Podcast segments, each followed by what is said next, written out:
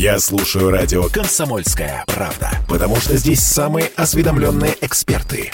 И тебе рекомендую.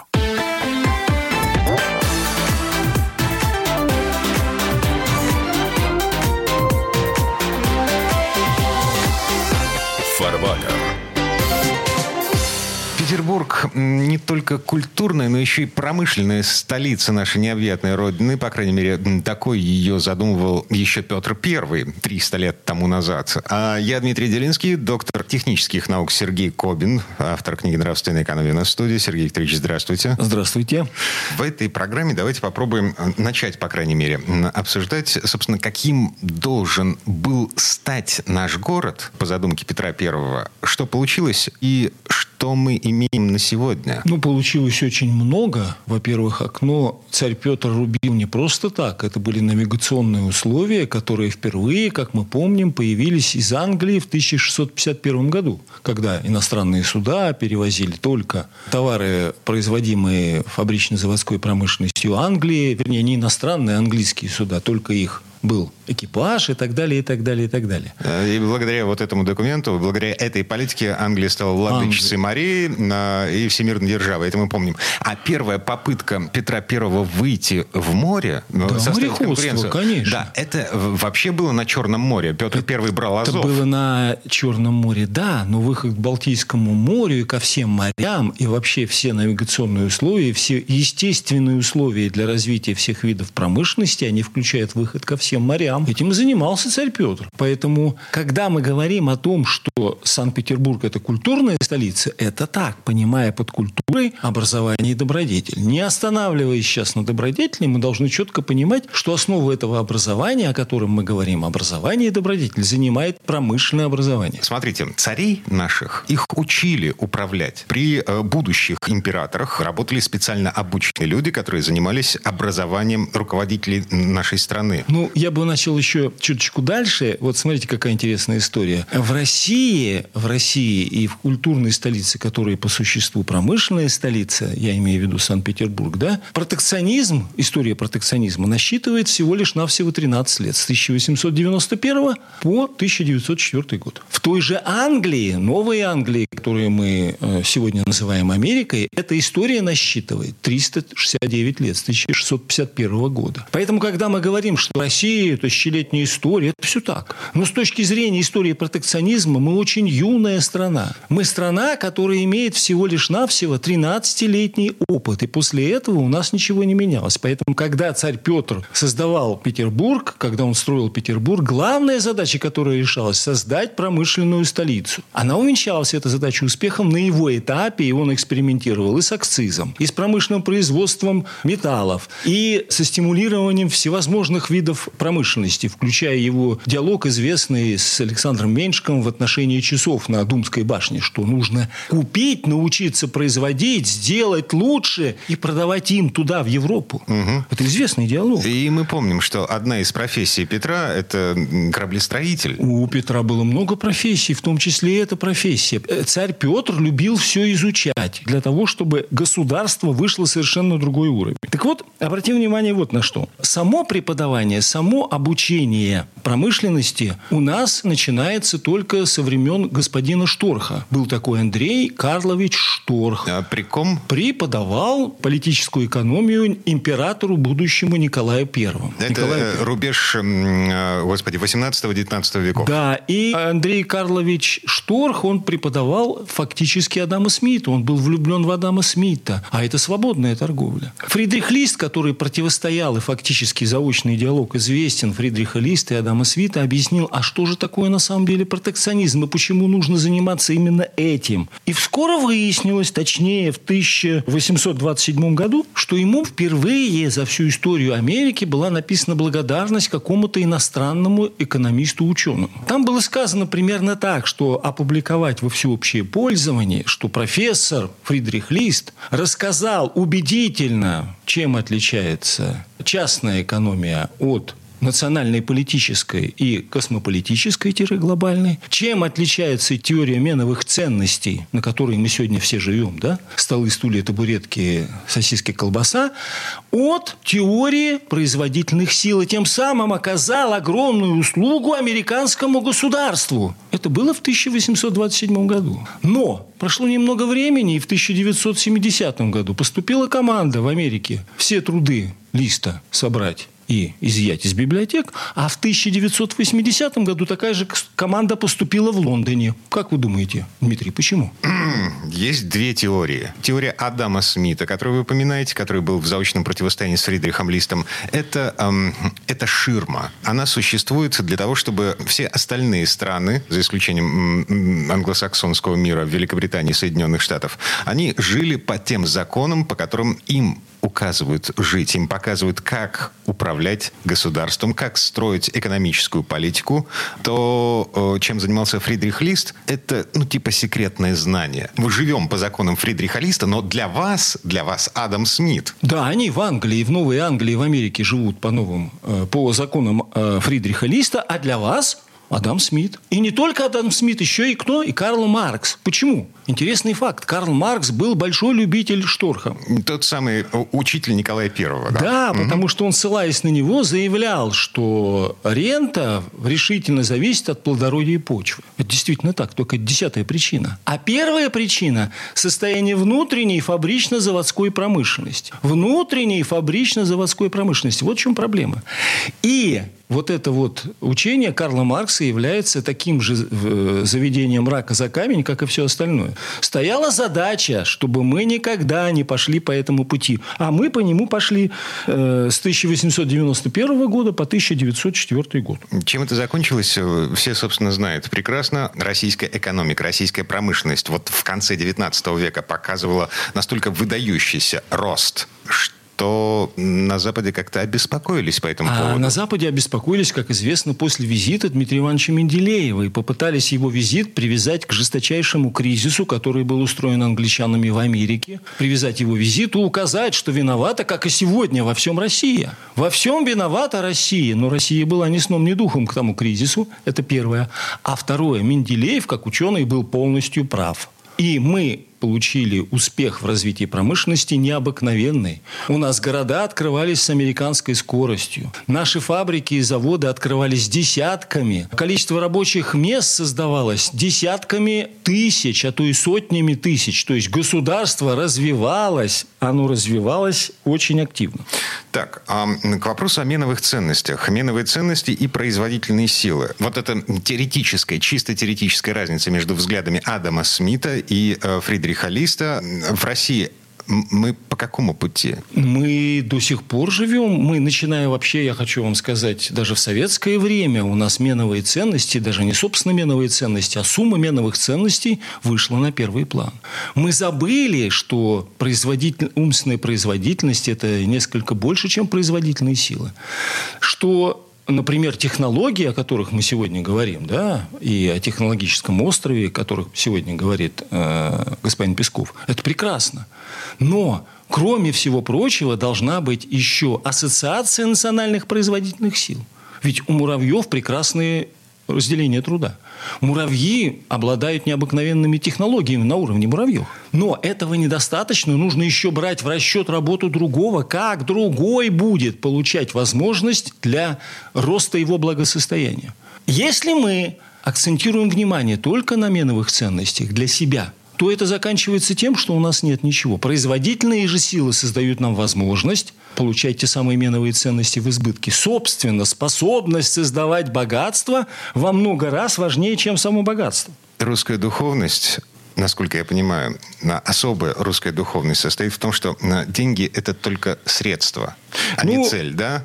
Вы знаете, особая русская духовность имеет три составляющих. Давайте мы эти три составляющих и назовем. Одна из них, а, мы уже ее начали обсуждать, что первая звучит с помощью Владимира Сергеевича Соловьева примерно так, что не, всякий, не всякий призван к политической или государственной деятельности в тесном смысле этого слова, но всякий на своем месте обязан заботиться об общем благе, подчеркиваю, об общем благе – о чем, собственно, должно заботиться и само государство.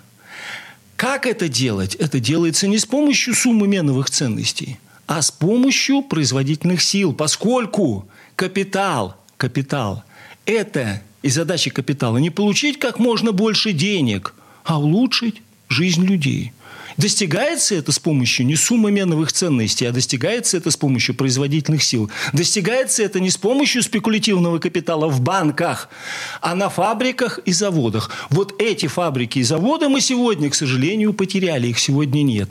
И только одним внедрением технологий дело тут не закончится. Нужно еще брать в расчет работу другого. Надо брать в расчет материальные и нравственные интересы другого. Как? Заботиться о другом.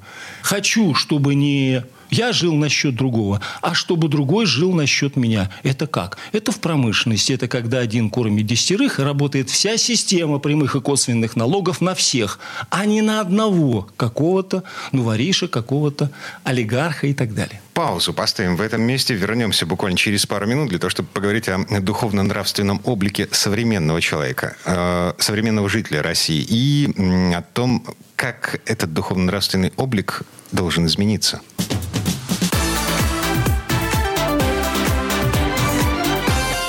Фарватер.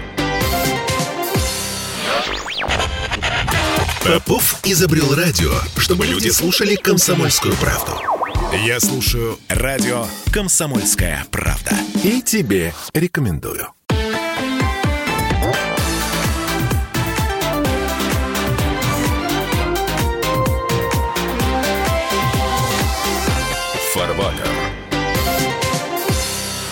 Мы вернулись в петербургскую студию радио «Комсомольская правда». Я Дмитрий Делинский, доктор технических наук Сергей Кобин, автор книги «Нравственная экономия». Вместе с нами продолжаем говорить о промышленности, об особой русской духовности и о духовно-нравственном росте общества и человека. Да, итак, мы обсудили первую составляющую. Не всякий призван, да? К общественной или к политической или государственной деятельности, но всякий обязан заботиться об общем благе, о том самом благе, о котором, собственно, должно заботиться само государство. А это первая часть это русской первая, духовности. Да. Угу. Вторая. В России всегда понимали, всегда понимали, что деньги – это не цель, а только средство для духовно-нравственного роста. В национальной политической экономии Фридриха Листа это выражение звучит примерно так, что не сумма меновых ценностей определяет перспективы, а способность создавать богатство в виде производительных сил. И там, где всякий стремится к накоплению меновых ценностей, умственные силы, необходимые для производства, исчезает. Исчезая, теряется вместе с ней нравственные силы, нравственные силы, которые отвечают нас за вопрос забота о других. Вот какой правильный, интересный вопрос. Поэтому, э, говоря о сегодняшнем дне, единственный путь решения этой задачи, которую на сегодня нам придется решать, а нам ее придется решать, это развитие внутренней фабрично-заводской промышленности. Будет она, будет все.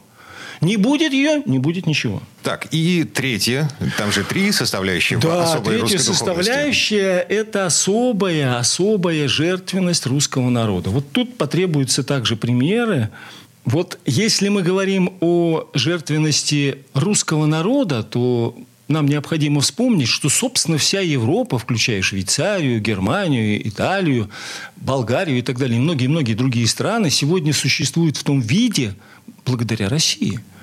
Поскольку мы эти жертвы приносили и в Северной войне, и в войне с Наполеоном, и в других войнах, благодаря которым Россия помогла Европе обрести тот статус и то положение, которое сегодня оно имеет. Например, наш главный торговый партнер Германия, Германия всегда была нашим главным торговым партнером – образовалась как таможенный союз именно благодаря России. А, раньше это было собрание удельных княжеств, разобщенных, эм, ну, как бы это... И да, вдохновленные победой русского оружия 1812-14 года, впоследствии, позже Германия сформировалась как единый таможенный союз. Кстати, я хотел бы обратить внимание, что э, Российская империя – это таможенный союз, что Советский Союз – это в первую очередь таможенный союз, что Российская Федерация Федерация. Это должен быть в первую очередь таможенный союз. К сожалению, к сожалению, пока мы этого не наблюдаем. Кроме того, Если посмотреть «Федералист», известный американский документ, который определяет перспективы все развития Америки и определял всегда с 1788 года, то в 14 статье Мэдисон пишет, что особо опасными являются стремления раздробить государство, государственное образование, поднимая, например, под ним Российскую империю, которую мы наблюдали в 1917 году, Советский Союз, который мы наблюдали в 1991 году, это дробление с целью получения мнимых свобод и преференций. Главное нужно понимать, что национальное единство, в данном случае русское единство, христианское единство, православное единство – это та скала, национальное единство, на которой покоится все. И платежная система, и таможенная система, и промышленная система. И вот эта задача стояла по развалу России как единого таможенного пространства в 1900, пардон, 894 году, и она продолжает, эта задача решаться до сих пор. Во-первых, развалом Советского Союза, во-вторых, э, перед этим развалом Российской империи, и, и в-третьих, на сегодняшний день в тех самых событиях, которые мы наблюдаем, которые мы знаем сегодня под названием спецоперации. Поэтому Швейцария вообще должна Богу молиться на графа Суворова, чего она почему-то генералиссимуса чего она почему-то не делает. Угу. Но при этом э, у некоторой части общества по-прежнему сохраняется устойчивое желание приумножить свои денежные накопления э, в иностранной валюте. Это мы возвращаемся к основной теме этой четверти часа, о особой духовности русской. Да, да, да, да, да, и жертвенности. Вот эта третья составляющая жертвенности, она очень важна.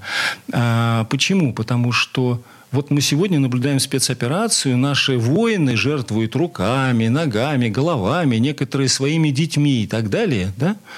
а, приносят жертву родине своих детей с одной целью. Из принципа прямого альтруизма это идет борьба за родину. Я люблю свою родину всем сердцем и душой.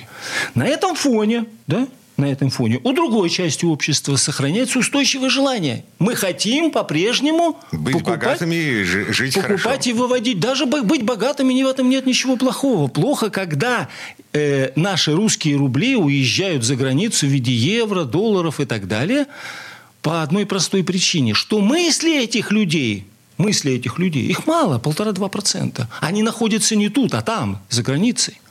Если же твои мысли находятся там, мы сейчас сформулируем определение любви к родине, да, с точки зрения политэкономии и нравственной экономии. А, если же твои мысли находятся там, а ты находишься, находишься здесь, то эффект соответствующий.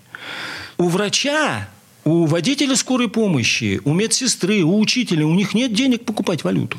Эти деньги есть у вот этой малой части общества, которые стремятся их купить. И меня, для меня дико вообще, когда сегодня Центральный банк, Министерство финансов кого-то подвели, я не знаю, в первую очередь, наверное, правительство, уже не хочу думать, что президента, к вопросу, что нужно отправлять ежемесячно с каждого счета 150 тысяч долларов за рубеж. Ну, в смысле, разрешить обратно на то, что было запрещено разрешить в начале то, весны. что было запрещено, да.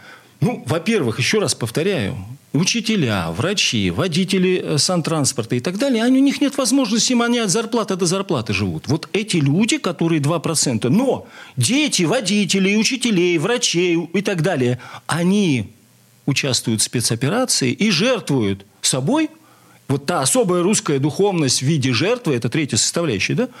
Но те, те другие, которые полтора-два процента, они полагают, что нужно выводить деньги и на эти же деньги, которые мы видим, уходят на Запад, нам заказывают новое оружие, которое поставляет в зону спецоперации, которое убивает наших воинов, наших детей. Дикость какая-то. Поэтому вот в этом моменте мы подходим к очень интересному вопросу э, нравственной философии всеединства. Э, если, скажем, Эммануил Кант в своей э, нравственной философии рассматривает вопрос э, добра, божественности как явление безусловное, без условий, да, как нравственная основа жизни, то Владимир Сергеевич Соловьев, наш русский, известный русский философ, он рассматривает принцип всеединства. То есть это то, что мы сегодня наблюдаем, спецоперации, продажа валюты и так далее, все должно быть едино. Если мы все пойдем продавать валюту, и наши мысли все уйдут в Америку, в Англию или в Европу, то кто же останется здесь? Если мы русские, значит, мы все вместе. А если мы все вместе, значит, надо сегодня с помощью рублей и с помощью развития внутренней фабричной заводской промышленности создать все условия, чтобы наши люди не гибли.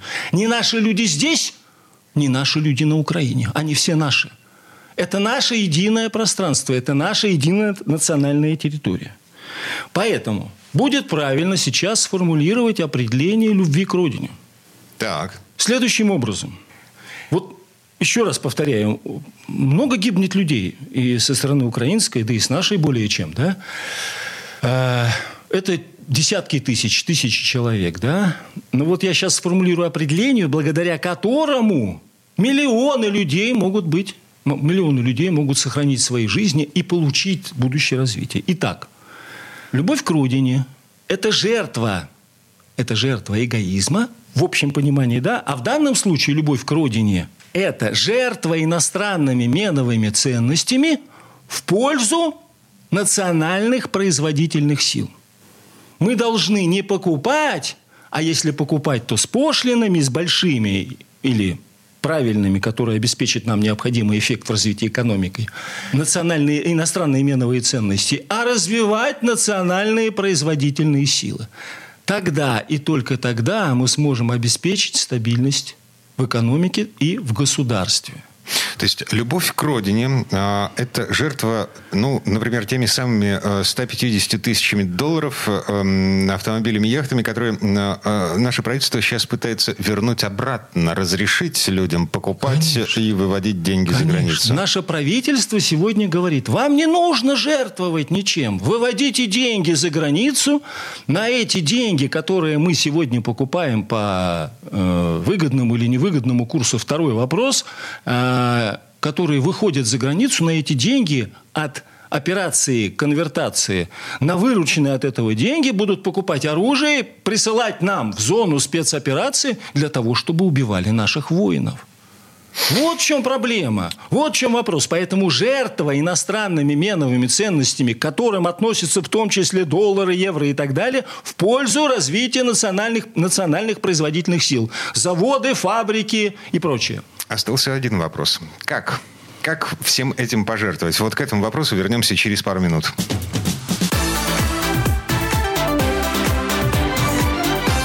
Фарватер. Я слушаю радио «Комсомольская правда», потому что здесь самые жаркие споры и дискуссии. И тебе рекомендую.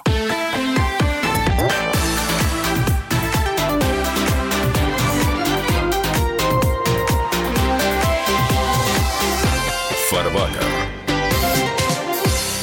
А это мы вернулись в петербургскую студию радио «Комсомольская правда». Я Дмитрий Делинский, доктор технических наук Сергей Кобин, автор книги «Нравственная экономия». Мы продолжаем говорить о практической реализации теперь уже. А как сделать так, чтобы народ поверил в себя и из соображений любви к родине пожертвовал долларами, евро, яхтами? Меновыми ценностями иностранными меновыми ценностями в пользу национальных производительных сил. Вообще нужно жертвовать и отечественными меновыми ценностями в пользу производительных сил. Почему? Потому что тогда тогда у человека появляется желание развивать фабрично-заводскую промышленность. Например, мы сейчас перейдем к э, обсуждению конкретных пунктов, как это сделать. Их будет семь. Например, для того, чтобы убедить человека э, в том, чтобы он занялся промышленностью, нужна как минимум прогрессивная шкала налогообложения. Не потому, что это какая-то коммунистическая норма или какая-то... Это норма элементарная справедливости, которая стимулирует того, кто получает большой доход,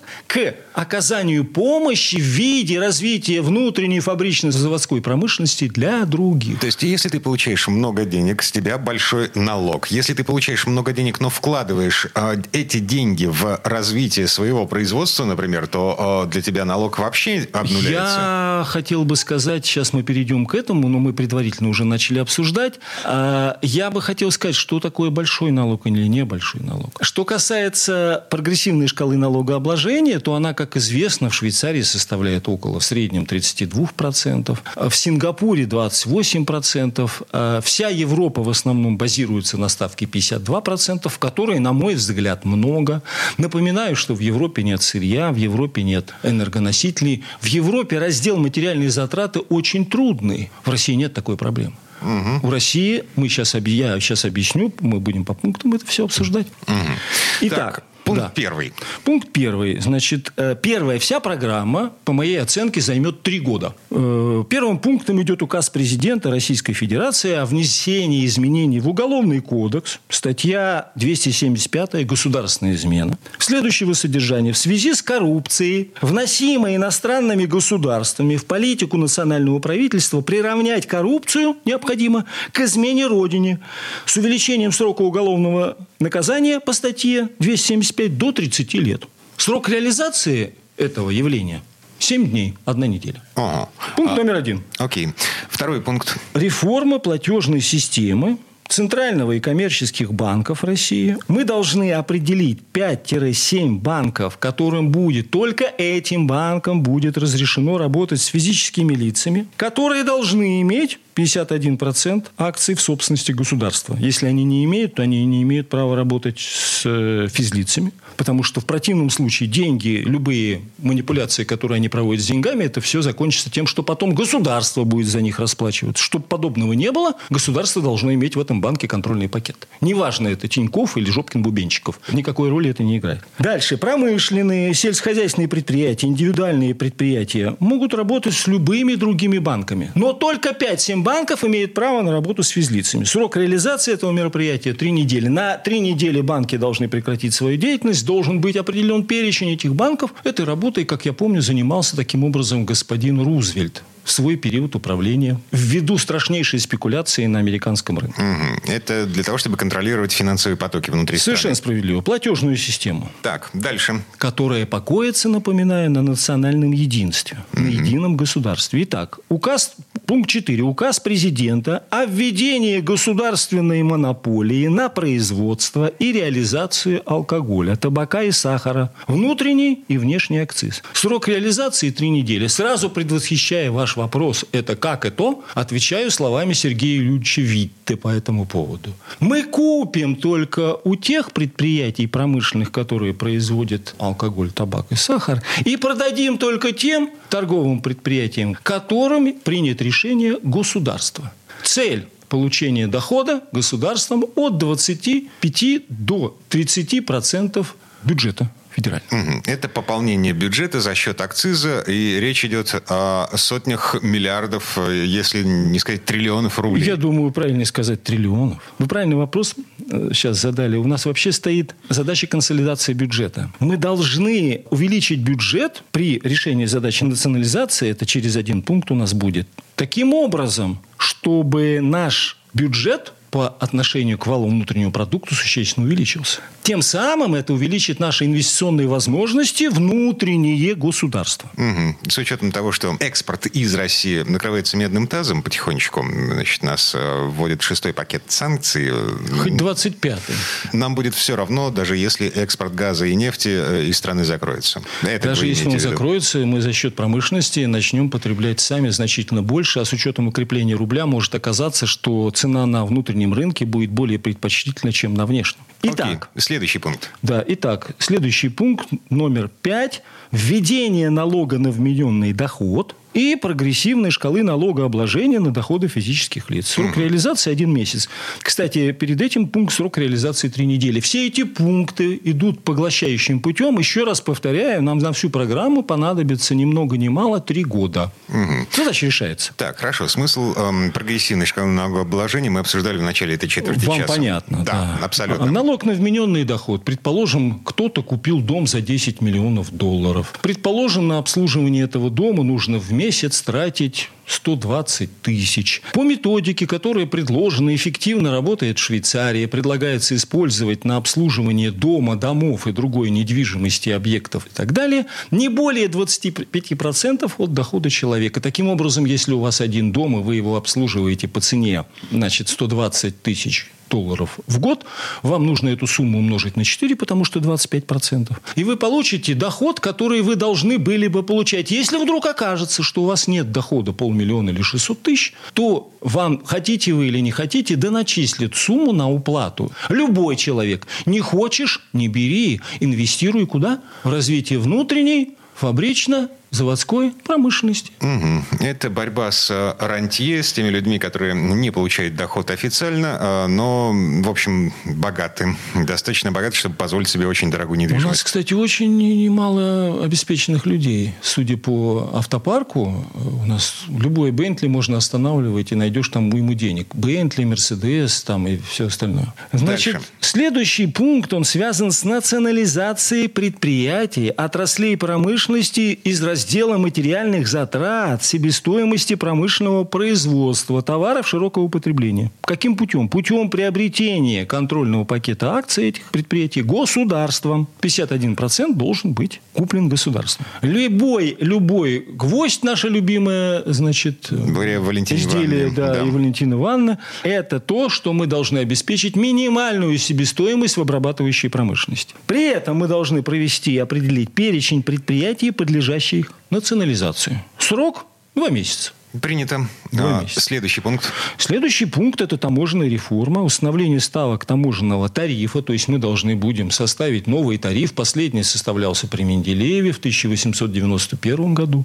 Таможенная реформа, она предусматривает установление ставок таможенного тарифа, включая акциз, предметы роскоши и прихоти в разделе этом от 40 в обычной формуле до 80% для обычных товаров и акциза до 100%. Может быть и больше. Я имею в виду виски, я имею в виду дорогой алкоголь и так далее, и так далее. Срок реализации этого вопроса, этого предложения 6 месяцев. Хорошо. Дальше. Заключительный пункт 7. Создание промышленных районов и округов на всей территории Российской Федерации при условии обеспечения последних сырьем и материалами, теплом и электричеством электроэнергией, водой и канализацией, путями доставки и транспортировки по себестоимости, обеспеченной по результатам национализации. Все это будет делаться планомерно в течение трех лет. И автомобильных заводов у нас должно быть не 2 и не 3, а 30-50. Самолетов мы должны заказывать. Вот у нас было в советский период, как я помню, около 900 по программе Туполева.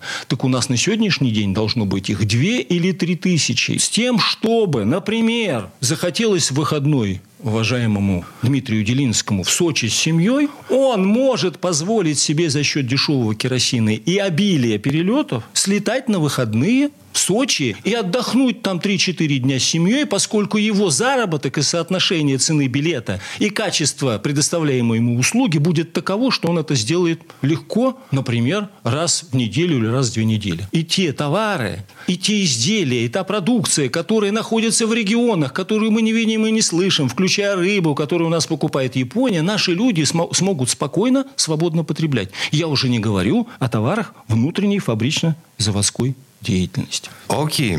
Все то, а, о чем сейчас говорил Сергей Кобин, а, на самом деле, ну, в общем, лежит уже на столах некоторых чиновников и политиков. Вот, мы ждем реакции. Ну, просто потому что нет времени на раскачку, как любит говорить наш президент. Мы надеемся на этом. Хотел бы закончить нашу беседу следующим образом, что э, мы можем сегодня делать все, что угодно, но национальные идеи, объединяющие всех, и богатых, и бедных – и дети которых воюют, и дети которых не воюют, должно стать создание и установление в России промышленного строя и уклада. Нравственная ответственность за решение этой задачи находится на стороне президента нашей страны Владимира Владимировича Путина. Он же верховный главнокомандующий. Мы надеемся и верим в него, что он сможет принять единственно правильное решение, которое мы сформулируем двумя словами. Будут заводы, будут и театры. И все остальное. Будет, будут заводы, будет нормальная человеческая жизнь. Сергей Кобин, доктор технических наук, автор книги «Нравственная экономия». Я Дмитрий Делинский. Всем спасибо. Всего вам доброго. До свидания.